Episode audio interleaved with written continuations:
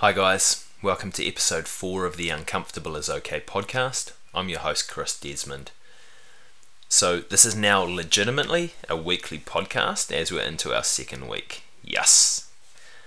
Today, I'm chatting with Quentin Rew.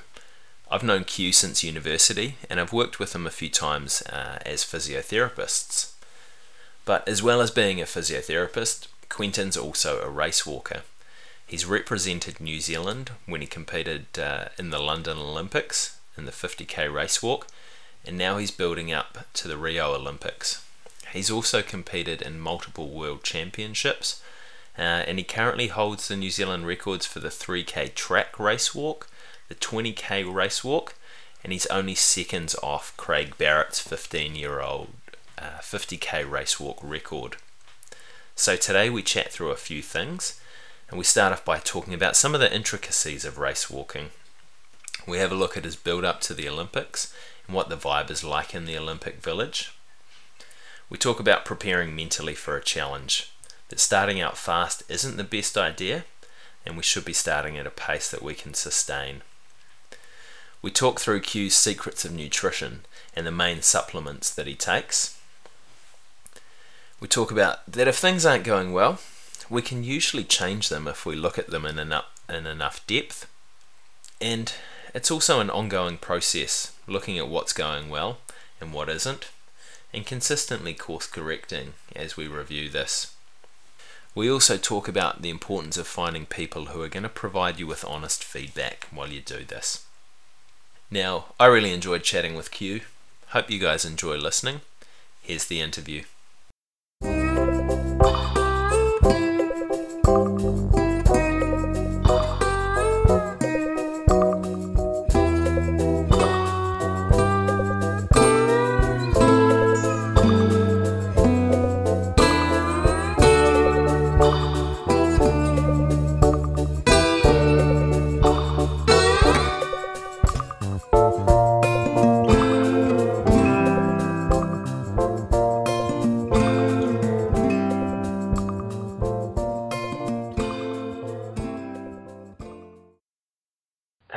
Quentin, welcome to the Uncomfortable is Okay podcast. Thanks for taking the time to sit down and have a chat with me today. Oh, thanks for having me. So, Q, whereabouts are you at the moment? Right now in Flagstaff, Arizona, uh, which is basically I'm here for the thin air, uh, just the low low oxygen in the air, which means it's good for in distance training. Basically, you just get tired faster and um, in the long, you're basically coming back down to sea level, it means that training and, and racing should be a whole lot uh, easier. Um, of the of the idea. So been up been up here for two weeks and got another two weeks to go, um, and then yeah, then onwards from there. Oh, cool. So what's the what's the altitude at Flagstaff? Uh, about 2,100 meters. So you're looking for your for your New Zealand listeners. You're looking at somewhere slightly higher than the top of the Bruce Road on on um, Mount Ruapehu. Basically, right, you're basically at the top of Mount Ngauruhoe at the moment. Okay, um, that's pretty pretty solid for training up that height. Pretty high, yeah, yeah, less steep though. Yeah. So, yeah. Okay, cool. So, Quentin, you're you're saying that you're training. What's your sport of choice? Uh, race walking. Well, race walking is a discipline within the sport of athletics, um, but but race walking is basically the what I'm what I'm here to do. Okay, yeah. And when I talk to people about race walking, they'll often say, "Oh, those guys that swing their arms and wiggle their hips and walk walk around funny." Yes, I'm yes. sure there's a little bit more to it than that, though. Can you give us a bit of a rundown about the the discipline of race walking? Uh, well, basically, it's just uh, similar to any other foot race. It's just who can get to the end first is the winner, and the, the rules imposed basically give the give the sport its distinctive technique, I guess. Um, the rule, the the two facets of the rule being that um, you've got to have one foot on the ground at all times, and you, your your knee has to land when your foot lands. Your knee has to be straight, and it has to stay straight until it's vertical. Um, that's judged by human eyes, so there's no, which is where the sport gets a little bit controversial because, especially with um, slow mo cameras now, uh, often picking up uh, flight times, so we're both feet are off the ground, um, which isn't isn't visible to the naked eye, uh, and therefore is is legal within the sport. Um, but there's a lot of confusion with that, and, and a lot of unfortunately a lot of people get put off the sport uh, because of because of what they what they perceive to be cheating, which is which is unfortunate. Yeah, I've seen I've seen a few pictures of yourself actually uh, flying along there with both mm. feet in the air by the look of it. And uh, yeah, if they had a if they had a DRS uh, review system for uh, race walking, there might be a few extra disqualifications. I think. Well, you'd, you'd think that, although although to use the, the DRS analogy, they, they don't use DRS, for example, for the for the angle of a bowler's arm, which is which is in, in the the the layman's uh, interpretation of the rules which says that the elbow, like a, a, bowler, has to have a straight arm when when he or she bowls a cricket ball. Um, in reality, you're allowed up to about 15 degrees of bend, um, and that's not judged by that's that's not judged um, with cameras at all during a match. And um, similar to say the offside line in a rugby um, on a rugby field, uh, you, there are examples on pretty much every sport where where human um, interpretation comes into it. Um, and so race walking is no different in that regard. Uh, yeah, and I think you can probably get a little bit too technical with things as well, and it uh, it really impacts the the enjoyment of the sport for the competitors and probably also for the uh, spectators as well. Yeah, exactly. Yep, and and so at the moment it's not a it, it's not a perfect system, I don't think. Um, there, like I said, there is a lot of um, yeah, we there's a lot of um, I guess negative publicity around it a lot of the time, which, which is a shame, and and um, but there's not really a way around that um, as it is. So so it's kind of in a it, it is what it is, and um, the the people who the practitioners of the sport and the people who follow the sport are are well aware of that. Um, so often the, the public won't be on board, and that's fine. Um, but like you said, it's, it's just a, a, sort of inherent part of the sport.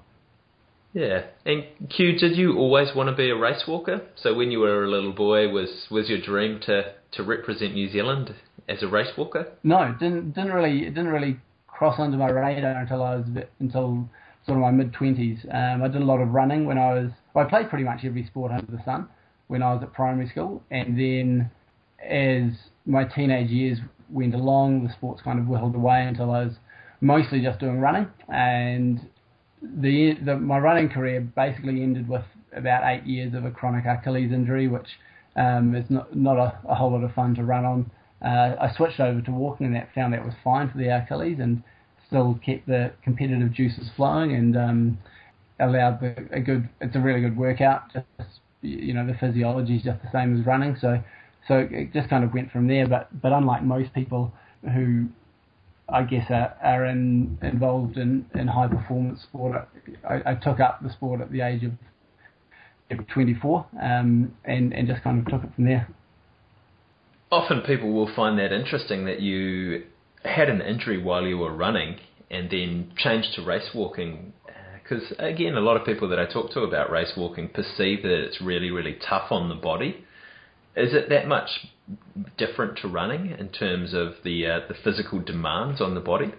Well, if I could just put my physiotherapist hat on for a second, um, I can tell you that the, the overall injury rate per thousand hours of, of exercise is lower uh, for race walking than it is for, for running and, and cycling and triathlon. And so in, in terms of the the overall impact, there's there, it's actually a lot it's a, a lot kinder on the body uh, than than running is. Um, it does look a little bit awkward uh, when you look look at the whole thing put together.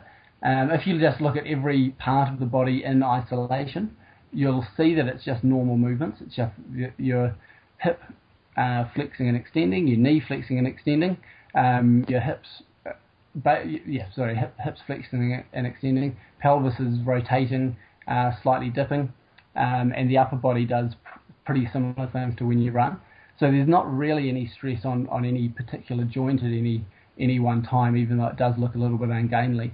in terms of the specific injuries, you, you get a lot more uh, shin pain or, or, tibialis anterior pain, um, a lot more hamstring injuries, um, and a little bit uh, the, the, knee injuries that you see are a little bit different. It's more meniscus injuries and less of the sort of uh, kneecap or patellofemoral pain. Um, but but overall, no, it's a it's a very healthy thing, uh, very healthy sport with a, with a quite a low injury rate.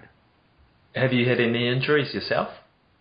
Well, I guess when you do anything for for sort of 25 hours a week, um, there's there there will be just niggles that come along. I've got at at, at the moment, um, I've got a bit of a sore foot and a sore knee, a sore neck, um, and sore hips and a sore back. Um, but but then I've just done, I'm just coming to the end of sort of two two weeks of about uh, yeah 210k a week um, each, um, which is it's pretty hard work. And so I think when you when you're kind of pushing it and and kind of going as fast as you can for as long as you can, then, then there'll always be little niggles.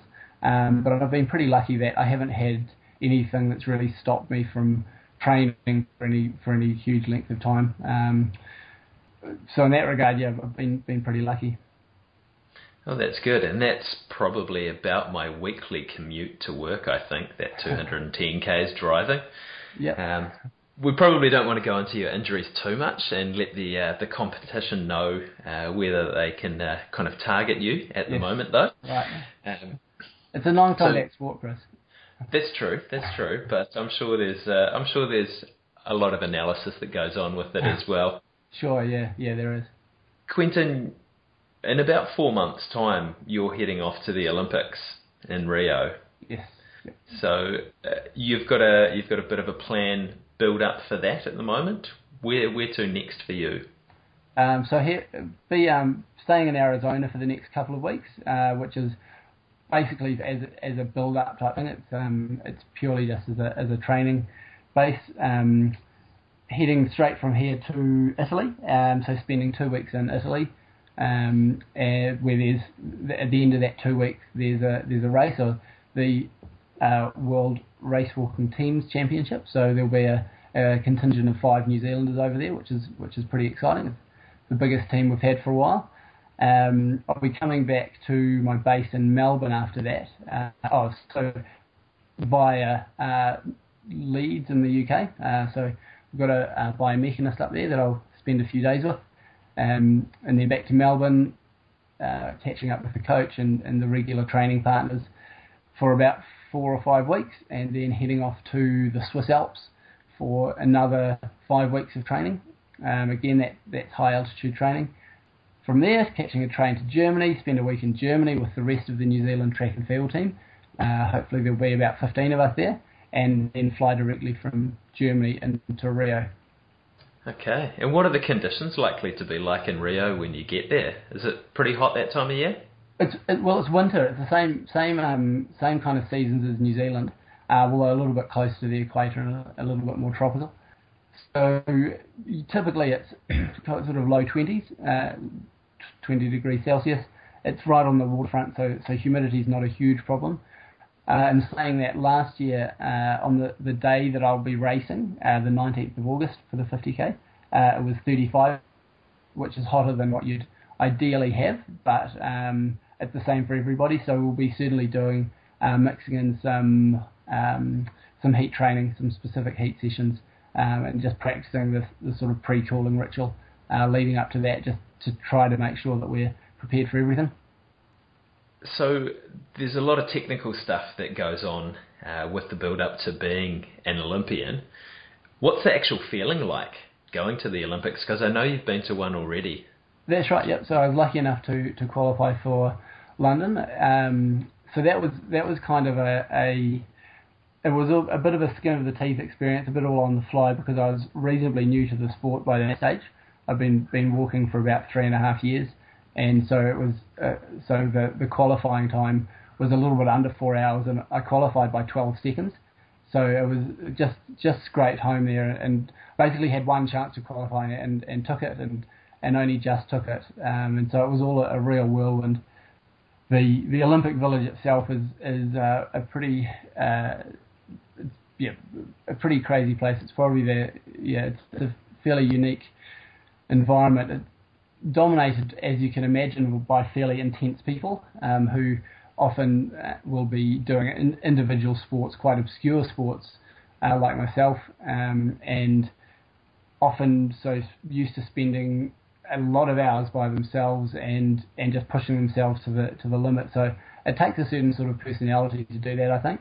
And um, so when you've got sort of 10,000 of these people all in the same place, it's it's a it's a unique kind of environment. The other thing is that when people have finished, it's just like they've done nothing for four years except for this one thing, and now it's over, and they've just at a loss to do, and it's just mayhem. So um, there's this weird kind of dichotomy between these really super intense focused people and then people who are just totally letting loose, which is it, it's a really really unique environment. Um, in terms of the race in London, it was um, we had a some, someone said there were about sixty or seventy thousand people lining the course. It was a, one of the few free events in the London Olympics, and so basically it was just um, you know the, the, crowd was sort of twenty deep in, in some parts, which is pretty unusual for a for a walking race where usually there's uh, well races in New Zealand particularly there's there's more uh, there's more athletes than spectators um, and more officials than athletes. So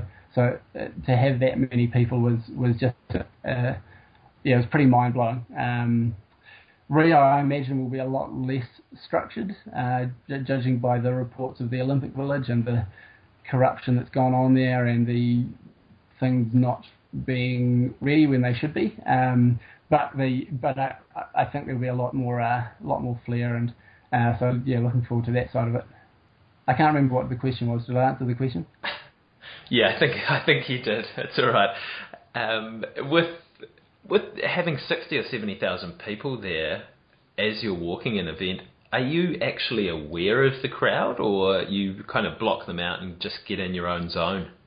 Yeah, certainly go, go through phases of, of each. Um, particularly when you're kind of working toward, you know, working towards catching up to people or hitting certain times or um, trying to trying to focus on different people in the field, then then you often you kind of block it out. Where, where you really notice it is usually I'll communicate with um, the whoever's doing my drink. So you, you, get a drink every 2k, which is which is really good. Um, and the, the guy in the drink station usually you can kind of communicate with him and um, and he can give you feedback and you can tell him what you want and things. Um, and you just couldn't really do that in London because it was just noisy for the whole four hours. Um, and that was where you really noticed it. Uh, I also had a few a few friends in the crowd, which is which is a, a real treat. They, as as you probably know, there's a few New Zealanders living in, in South London, so um, so I had a had a, a, really good support crew there, which was great. So so definitely noticed them every lap. Um, uh, some some people are able to to block things out. Um, uh, I yeah, I can sort of go through go through waves of it. Good. And do you find that the obviously your support crew there in London spurs you on, but do you find the atmosphere of the rest of the crowd it gets you up if you're uh, if you're flagging a little bit? Yeah, I think so. Um, and which can be a double-edged sword. Um, I think when so I was kind of uh, I was I was in the I was basically ju- finished just in the in the in the top half of the field in London, um, and which which I was pretty proud of. Um, I was certainly ranked a lot lower than, than that, um, but after about 5k, I was coming dead last, um, and so I think for a lot of people they got a little too excited, um, which for something that long is is not a great thing because basically it's you, you can you pacing's obviously really important, and so um, so I was um, able to pace pace everything fairly evenly, um, and, I, and I walked quite an even race. Um, but a lot of the people who uh, were in front of me there just basically just died because they just got too excited and took off too fast. But certainly in that last five or ten k, yeah, it's where things start to um, to really fall apart. Then then having some external in, input can be can be really helpful in terms of uh, just, yeah just, just geeing things up and um, and trying to get the get everything out of myself, which which I, am pretty sure that I did. I would say so. I watched you come across the uh, finish line, and then the legs just went. And, yeah, uh, yeah. It was. Um, I was. I was pretty pretty dead after that. Yeah. How long did How long does it take for you to recover after that? Uh, well, in terms of getting back to normal training, probably about three months. Um, in terms of like the next day, basically, because I had I had two I had a blood blister on each foot that was it took it was about half the length of my foot. Um, one of them popped at about 35k and the other one at about 40k, which so landing just just basically every time I landed on my heel, which is three times a second, uh, it was quite excruciating for the last sort of 15k. And the other thing, which sounds stupid, but it was there was loads of pollen in the air. Um, I've never raced with that much pollen. My eyes were just killing me for about a week afterwards. So once those sort of once those two things kind of healed up, it was the body was feeling okay. But then um, in terms of getting back into training, it, it, it does take quite a while to, to get back, um, yeah, get back into it properly. And it sounded like you managed to stick to your plan pr- uh, pretty well in London in terms of your pacing, uh, whereas everyone else sort of took off a little bit, a little bit too quickly do you attribute that to the, the success that you had there? Is that you managed to stick to that plan? Yeah, well, I, I guess um, certainly I, I, wouldn't say that that everybody else, um, you know, stuffed up. Uh, it was it was a pretty fast race, and a lot of people did, did incredible times.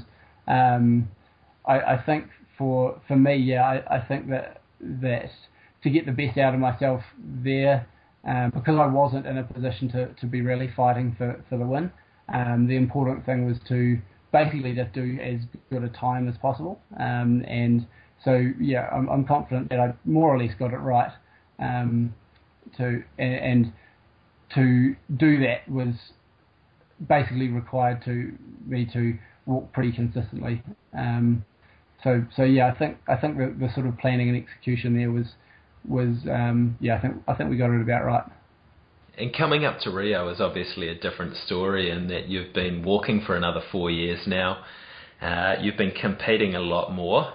You're at the World Champs last year. You came tenth. So what's what's going to be different about Rio for you than well, uh, what you did in London? Yeah, but in, in some ways, nothing nothing's really changed in that um, I'll still be going out not crazy in the first, you know, the first sort of 30k or so, um, and just trying to trying to hit times rather than sort of race against people. I guess it, it'll look different because I won't be coming dead last after 5k. I'll be, you know, hopefully, hopefully in the in the top half of the field uh, the, the way through. Um, so so it'll, it'll, probably look a bit different, but the the underlying sort of strategy will probably be about the same, um, and that just just trying to walk a reasonably pace, um, and then just just give it give it everything in the last sort of five or ten k. Um, the emotions are a lot different this time, but like I said last time, it was really held to scale. I had one shot and and was you know lucky enough that I got good conditions in a really good race, and and things just fell into place. You know, I didn't get didn't get sick. I was managed to travel pretty well. Um, and so all those things kind of had to line up. Uh, whereas this time round, um, like you said, I, I was tenth in the world champs last year, and that was that time qualifies me for Rio. So so that was the qualification was out of the way last August, um, which is a real luxury that you don't need to be chasing times. You can just be focused on preparation and um, and then there's not the there's not the same I guess uh, I guess the first time you do anything, it's, a, it's sort of stepping into the unknown, um, and and having sort of done it before, I've got some idea about what to expect. So um, so yeah, I guess I'll be a, bit, a little bit more prepared this time. Cool. And the time that you walked last year, I think, was about 43 or 44 seconds behind Craig Barrett's New Zealand record. Are we uh, are we likely to see that one fall at Rio? Yeah, it, it's it's certainly possible. It's been on the radar for a few years, um, and I think um, yeah, it's definitely definitely fitter. I'm fitter now than I've ever been, um, and so if everything falls into place, then then yep, there's no reason it, I can't get get that time and and to be honest, probably go a few minutes faster than that. Um, it obviously requires kind of good conditions. If, like I said before, if it's sort of 35 degrees, then it probably just won't be possible. Um, and if not in Rio, then uh, hopefully I'll get a chance to have a crack at it at some other race in the near future. But um, but yeah, hopefully hopefully get the New Zealand record. It's about the only one I don't have, so so yeah, we'll be, be eyeing that be eyeing that up. Yeah, I've been on the Athletics New Zealand webpage, and your name shows up there a little bit for uh, race walking. Good, excellent. and Q, you're saying that you, you're probably the fittest that you've ever been at the moment, but a 50k race is a 50k race, and I assume that fitness only gets you so far. That there's a, a massive mental component to that, to the racing as well. How do you prepare mentally for a race like that? I, I think just being able to acknowledge the, the sort of different stages of the race is, is quite important. Um, going back to the London race, you know, you have people who go go out way way too fast in the first five or ten k, and that's a lot of that is just because it feels so so easy. Um, so my best time for for 10k is is just over 39 minutes, um, whereas in London I went through 10k in about 48 minutes. So it, it's basically you know 20% difference in in what you're capable of doing compared to what you actually do, and so um, it just feels so so easy. And so being able to to mentally prepare for be for just how much to push yourself, um, how hard to go, and um, and then usually around about the the the sort of 35 or 40k mark, things really start to get difficult. And so um, if you can, I, I, find if, if I can kind of almost switch off a little bit until then, uh, then and then just really so so almost just treat it like a 15k race. They just get to 35k and then it's a race. Um, and and so long as I'm hitting those, hitting my sort of target times before that, then then that's the that that's the way that I've sort of found to um, to best go about it. Just so I think if you if you're really racing or, or really overstimulated the whole time, there's a lot of time to be burnt out. Um, and so, so being able to just divide the race into, into different parts, I, I found really important. And what's going through your head in that last 15Ks? Do you have some uh, self talk that's going on? Are you kind of cheering yourself along, or how do you how do you approach that? Yeah, so so usually there's um, well, there's so the, the field's always strung out by that stage. It's a 2k loop that, that we're always on. Um, it's almost always out and back, and so you can see people coming and going and, and gauge where they are and who's catching up and who's dropping back and who's uh, ahead of you that's that's pulling away or staying the same or, or coming back.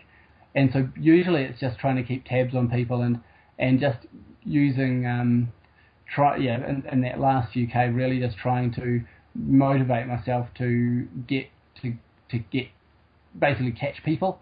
Um, so it's not necessarily about time; it's just about you know in the next lap try to cut that many seconds off off the guy in front.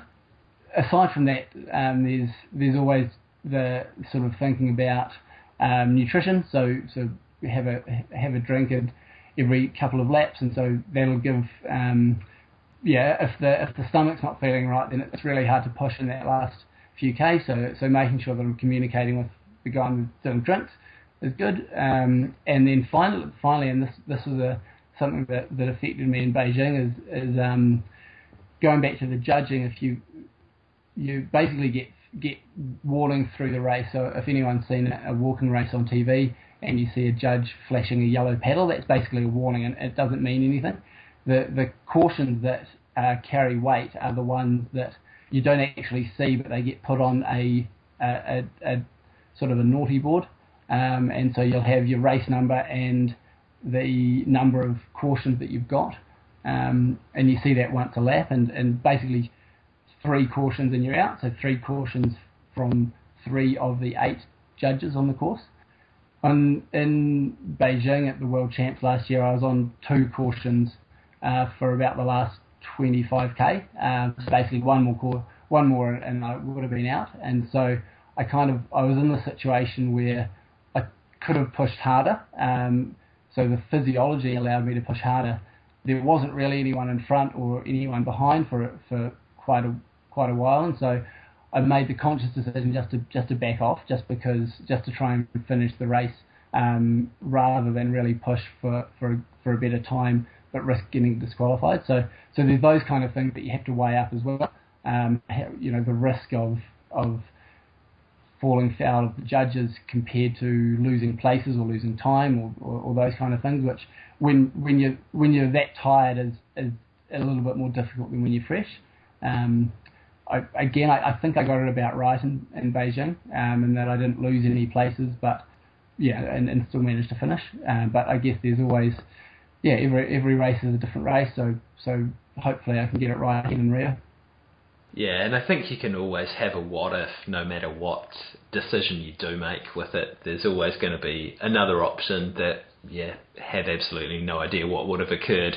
Absolutely, yeah, yeah. You mentioned nutrition before during the race.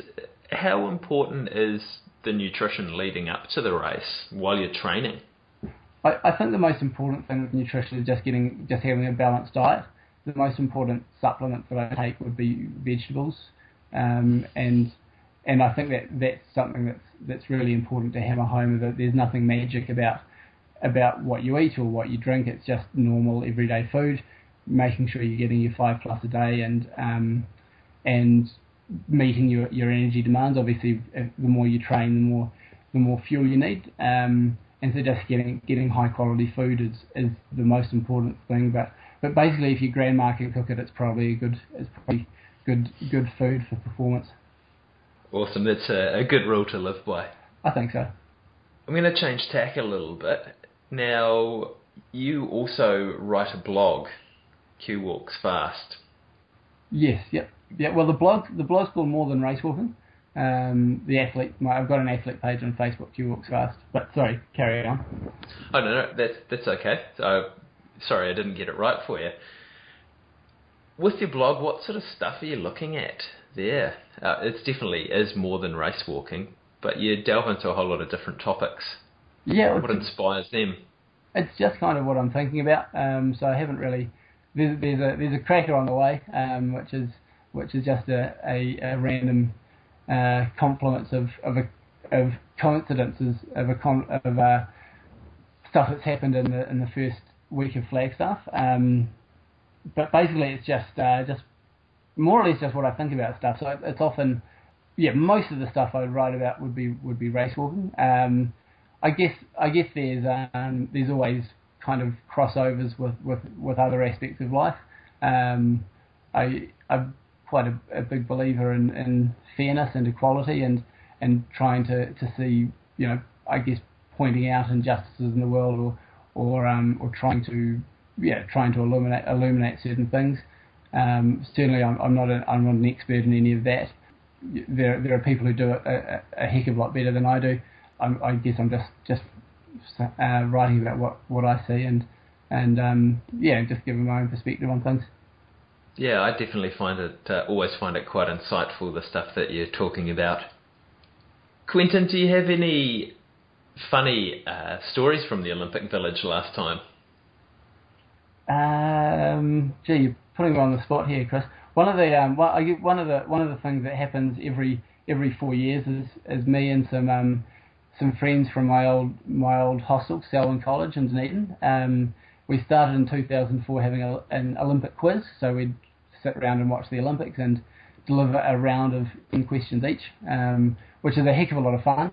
Um, so did did the same thing in, in 2008.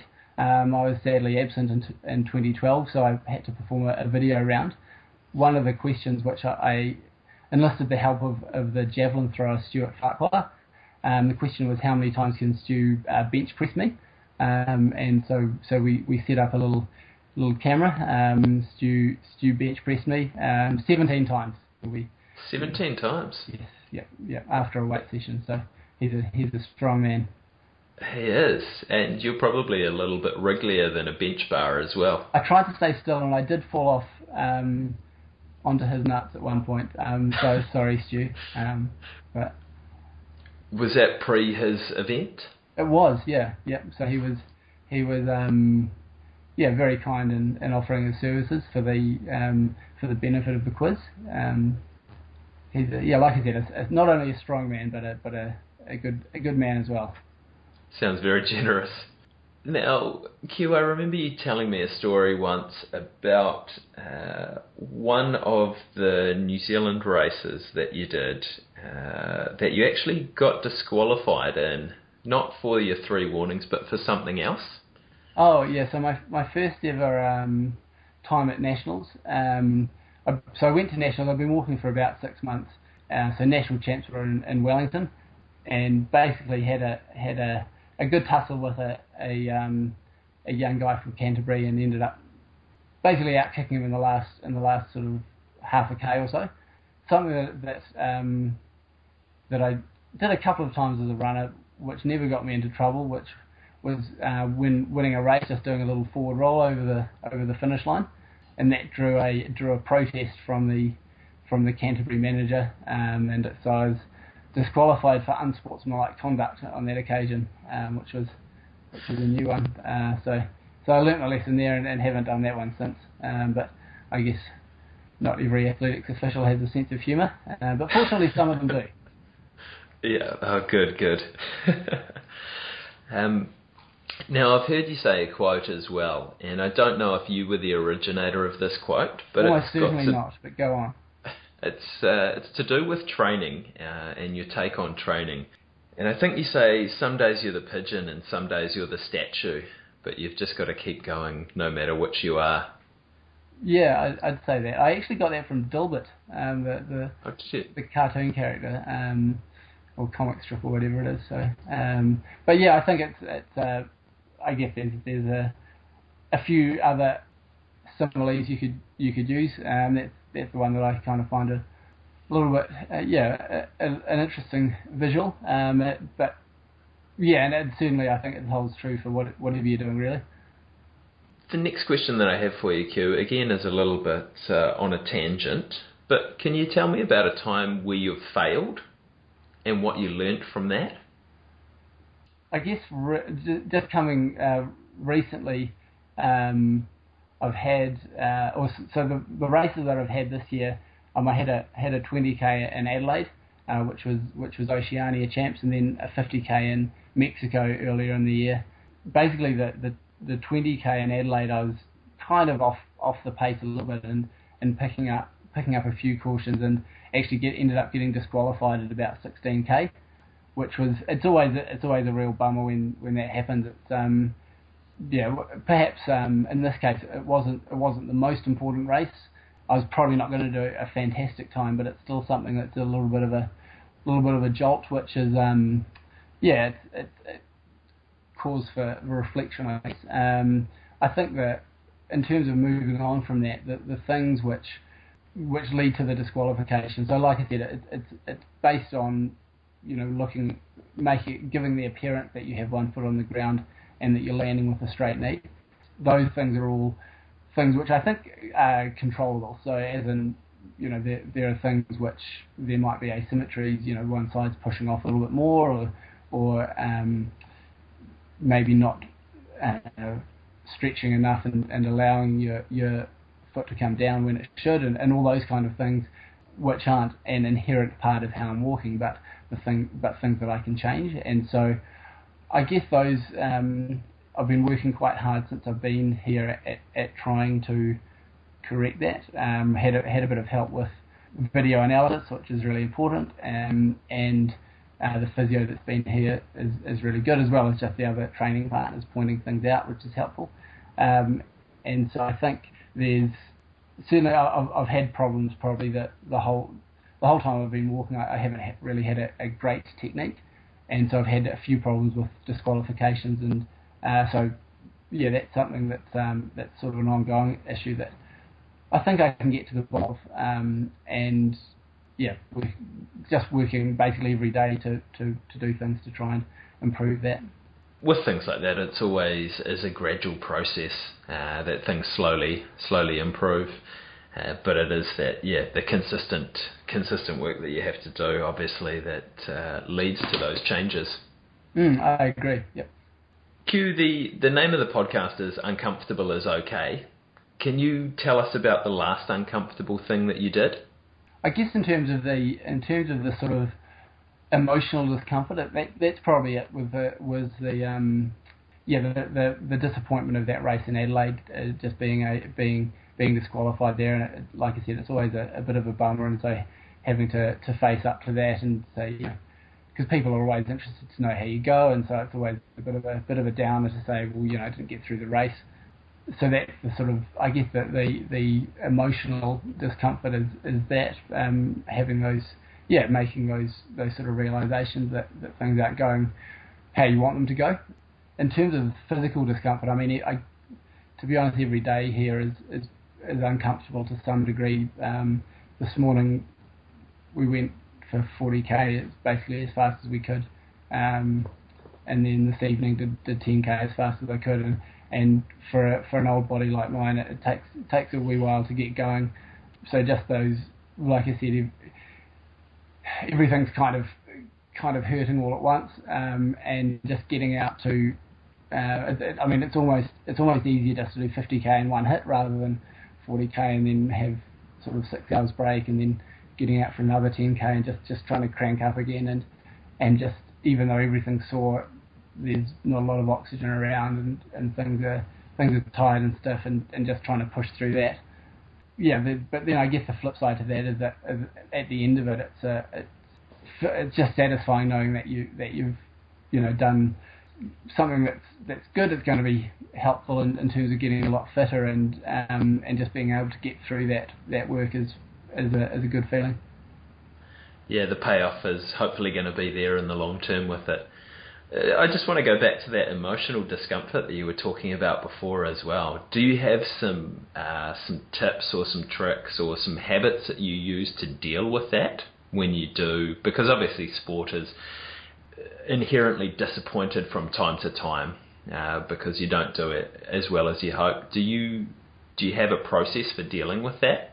I guess my process is, I, I think at, at heart I'm I'm a scientist in terms of just seeing that there's a there's a, some things that are controllable, some things aren't controllable. You can do certain things, and you can predict an outcome to a certain extent based on what you what you do and how you you sort of intervene on things. Um, and so the, the, intervention that you choose to do will dictate the outcome to, to some degree. Um, and so I think I think those kind of things when I sort of remind myself of that, that, that these things are changeable, the things that, that, that aren't going well, usually I can do something about them. Um, and the things that, saying that there are th- things which I might be naturally disappointed about that I can't change. Um, and sometimes it's just, it just takes a little bit of time for reflection and just realizing actually I, I, I shouldn't get upset about that because it's something that I just can't control. Um, and if you're worrying about things that you can't control, then you'll be worrying about quite a few things. So, so that, I guess that's that's the, the general process that I go through. What's the next uncomfortable thing that you're going to be doing? Well, got to repeat it all tomorrow. Go out training tomorrow in terms of that, that physical discomfort. I guess it, again going back to the going back to the technique, there's always just ongoing the feedback that I'm getting, and, and sometimes you you know I've been thinking that or I've been working hard at something for a few weeks, and then you know feedback and just say actually yeah it's not not any better, and you need to do it. You know you need to just try harder and things, and so that's always a little bit tough to take. Um, and so that's but that's kind of an ongoing process of, of evaluating what's going well and what's going not so well. Um, the whole kind of next next six months is going to be a little bit of a a little bit of a roller coaster in terms of travelling and, and trying to fit in everything, you know, trying to make sure, I, I, guess as one of the sort of senior team members of the trip to, to Rome, I'll be trying to, I'll be keeping one eye out, trying to trying to make sure that, that the rest of the team is, is going well and and um, and have, has everything they need and, and helping out where I can, um, and then just the, the logistics of getting to, you know, between Melbourne and Europe and South America, um, is there's always kind of stresses and, and things which um, you know you, you can't do everything I guess and and so it's always a little yeah a little bit tough with, with that in, in that regard but again try try I just, I just try to go back to things that I can control things that I can't control and and just do make the best of, of the things that I can control Cool. Some really good takeaways there. And I think going back to your technique, trying to change your technique, often it is difficult with that, especially looking at ourselves because we're kind of constantly analysing ourselves every minute of the day. Uh, so often we don't see those small changes, or we think that we're changing more than we actually are because we're constantly looking at ourselves. Whereas someone looking in from the outside is probably a little bit more objective with what they can actually see and, and measure uh, in terms of what how we're how we're going and how we're changing. Absolutely, and so I, I guess it's important to um, to find those people in your life that can be honest and just say, actually, this is you're, you're not doing it right, um, and you need to do it better. Um, and and just having people that, that can be honest is, I think, really important. The constructive criticism. Yes, yes, that's right. Yeah, yeah. Brilliant. Well, thanks very much for your time today, Q. It's been awesome to talk to you. And whereabouts can people follow you on, online and kind of listen to what you're thinking about and kind of watch your build up to Rio? Uh, probably the, the best place is just on the on the Facebook page. So it's just Q walks fast. That's just the letter Q. Uh, walks fast. The blog is just uh, more than racewalking.blogspot.com, I think. Um, but anyway, it, it, should be all on the Facebook page. And yeah, so I'll try and keep that updated uh, as, as much as I can with with hopefully interesting things. Cool. I'll pop a link uh, in the episode notes as well, so that people can find you. Thanks.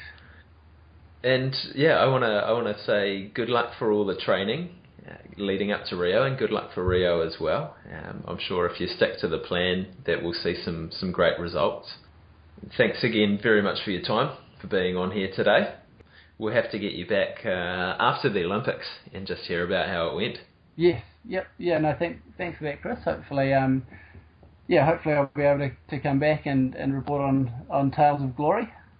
Keep an eye out for Usain Bolt as well. I hear he just lives on chicken nuggets. That's the that's the rumor. Yep. Yeah, some photographic evidence would be good. I'll do my best. All right. Thanks again, Q. I'll right. see you later. Thanks, Chris. So there you have it. Me and Q having a chat, talking about a whole lot of different stuff there. Hopefully you guys enjoyed it. Let me know what you think flick me an email, uncomfortableisokay at gmail.com. Reach out to me on Facebook, uncomfortable is okay, or on Instagram at uncomfortable is okay. So if you like what you heard, head over to iTunes and subscribe to the show, leave a comment, and share this episode out with your mates. Now, I've got a little bit of a claim to fame actually, and I'm not sure if Q remembers this or not, but um, when we were down in Dunedin at university, I was at Knox College. He was at Selwyn, and uh, Knox and Selwyn have a it's a yearly uh, athletics meet really, and I actually ended up beating Q in the 400 meter race that year. I think this was back in 2003. So I'm pretty uh, pretty excited that I've beaten an Olympian. Admittedly, both of us were running, but I'll take that one. Again, I want to give a big thanks to everyone that has given us feedback over the last week. It's been great to have some awesome messages of support and awesome to, to hear people really enjoying Rachel's and Alex's stories. Uh, I want to give a big shout out to all the guys that have helped me uh, bring this idea together uh, and and get it out there to you guys. Especially my my brother Jeremy Desmond for the wicked uh, theme music. It's been awesome. Anyway, guys, head out there, do something uncomfortable, and I'll chat to you again next week with another author- awesome conversation.